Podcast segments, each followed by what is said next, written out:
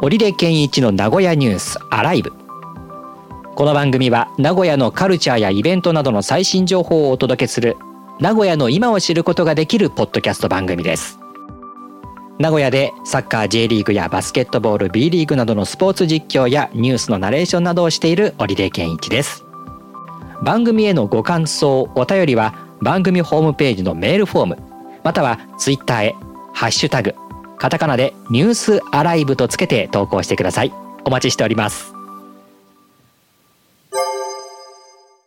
今日の話題はこちら。名古屋の鶴間公園が5月27日にリニューアル。公園内3エリアでリニューアル工事中。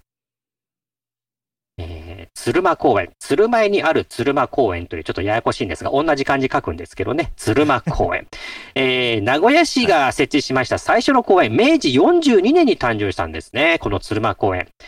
日本の桜名所100選、日本桜名所100選にも選ばれているという桜の名所でして、まあ今、えー、この収録を行っている4月ではちょうど花見の時期ということで、屋台が出たり、ライトアップが行われているんですね。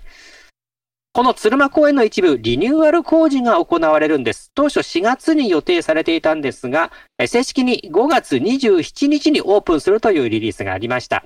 オープン当日にはオープニングセレモニーも予定されているということです。鶴間公園の持つ歴史文化的な資産を活かしながら、さらなる魅力の向上を図るということを目指しまして、自然を残しながらカフェやレストランなどを誘致して、憩いの場を演出するということです。鶴間公園、桜の名所ですね。会社が近い。お、そうなんですね。昼とか、この間見てきましたけど。どのあたりなんですか、桜が咲いてるのって。どの、全体的に桜が咲いてる感じですか？桜はですね、えー、全体的にではないですね。ちょっとまあ固まってはいるんですけども、うん、ただ屋台とかが出てて人はいっぱいでした。なんか、いつもいないのにそんなに。なんかすげえいっぱいいる。そうなんだ。あの、鶴間公園といえば、あの、ポケモンの聖地だったりし、はい、ポケモン、ポケモンの聖地がポケモン GO ですね。まあ、そうですね。一時話題にもなりまして。うん、はい。ポケモン GO の時もすごかったですけどね。なんかあの、噴水だったかな。あの、上から見るとポケモンボールみたいな形に見えるっていうところでも有名になったかな。そうです。あ、そうですね。はい。そう、あの噴水のとこは、噴水のとこもいっぱいいましたね、ね人が。ね まあ、花見です。花見もそれぐらいの人が、まあ今ね、コロナがちょっとこう、まあ明けてきたというか、ね、あの、これからはちょっと、あの、各自の判断で、あの、動いてくださいね、的な感じにはなってきてて、こういったイベントもね、行われるようにもなって。いや、全然、いましたよ、うんうん。あの、昼間だったんですけど、すごい。だから夜だともっといるのかもしれない。ああ、かもしれないですね。ライトアップもあるし。で、この3つのエリアがリニューアルということで、一番わかりやすいのは、うん、あの、JR の鶴舞駅から降りてすぐのところですかね。正面南エリア。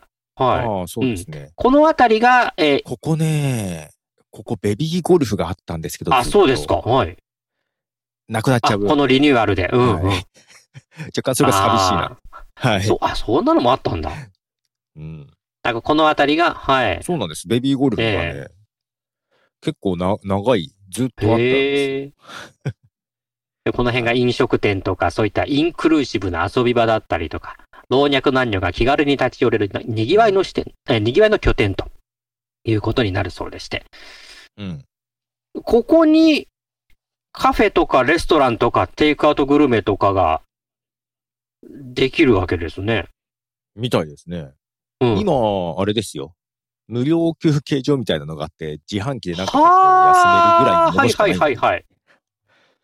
あ、ここに店来るんだと思ってそうなんです。あの、だから、で、どこにみたいな。そ、そんな素振りは全然見せてないんじゃないくらい、あの、しばらく行ってないからそうですけど、もうなんか建物が建てたりするのかしら。うん、いや、まだそんな目立ってなかったんですよ。えーあれどこだろうと。そうキャラメルスイーツの専門店ができたりとか、それから、えー、韓国屋台風のものができたりね、うん、えー、天むす専門店などなど、うん、できるようでして、うん、しっかり食べられそうですけど、ね。もう、あと、会社の最寄り駅なんで、もうすぐ行けます。そこでご飯食べてもいいかもしれない。まあ、テイクアウトとかね、してもいいかもしれないです。はい。いいぐらいな感じです。で、はい、まあ、この他にも、名古屋大学附属病院側、まあ、ですから JR 鶴舞駅降りて、え北に向かっていくというかね、あの、や、ややこしい交差点、五差路の交差点を背にして歩いていくって感じですね。ちょっと名古屋大学の病院と、あと名古屋工業大学ああ、なるほど、はい。はい。で、こっちの方にも飲食店とか、うん、えー、それから園路とか休憩所なんかもできまして、うん、こちらは自然と芝生広場の開放感を感じられる車、えー、空間を開発しているそうですね。うんうん、はい。うん、それから、その、えー、熊沢山エリア。まあ、こんな名前がついてたんですね。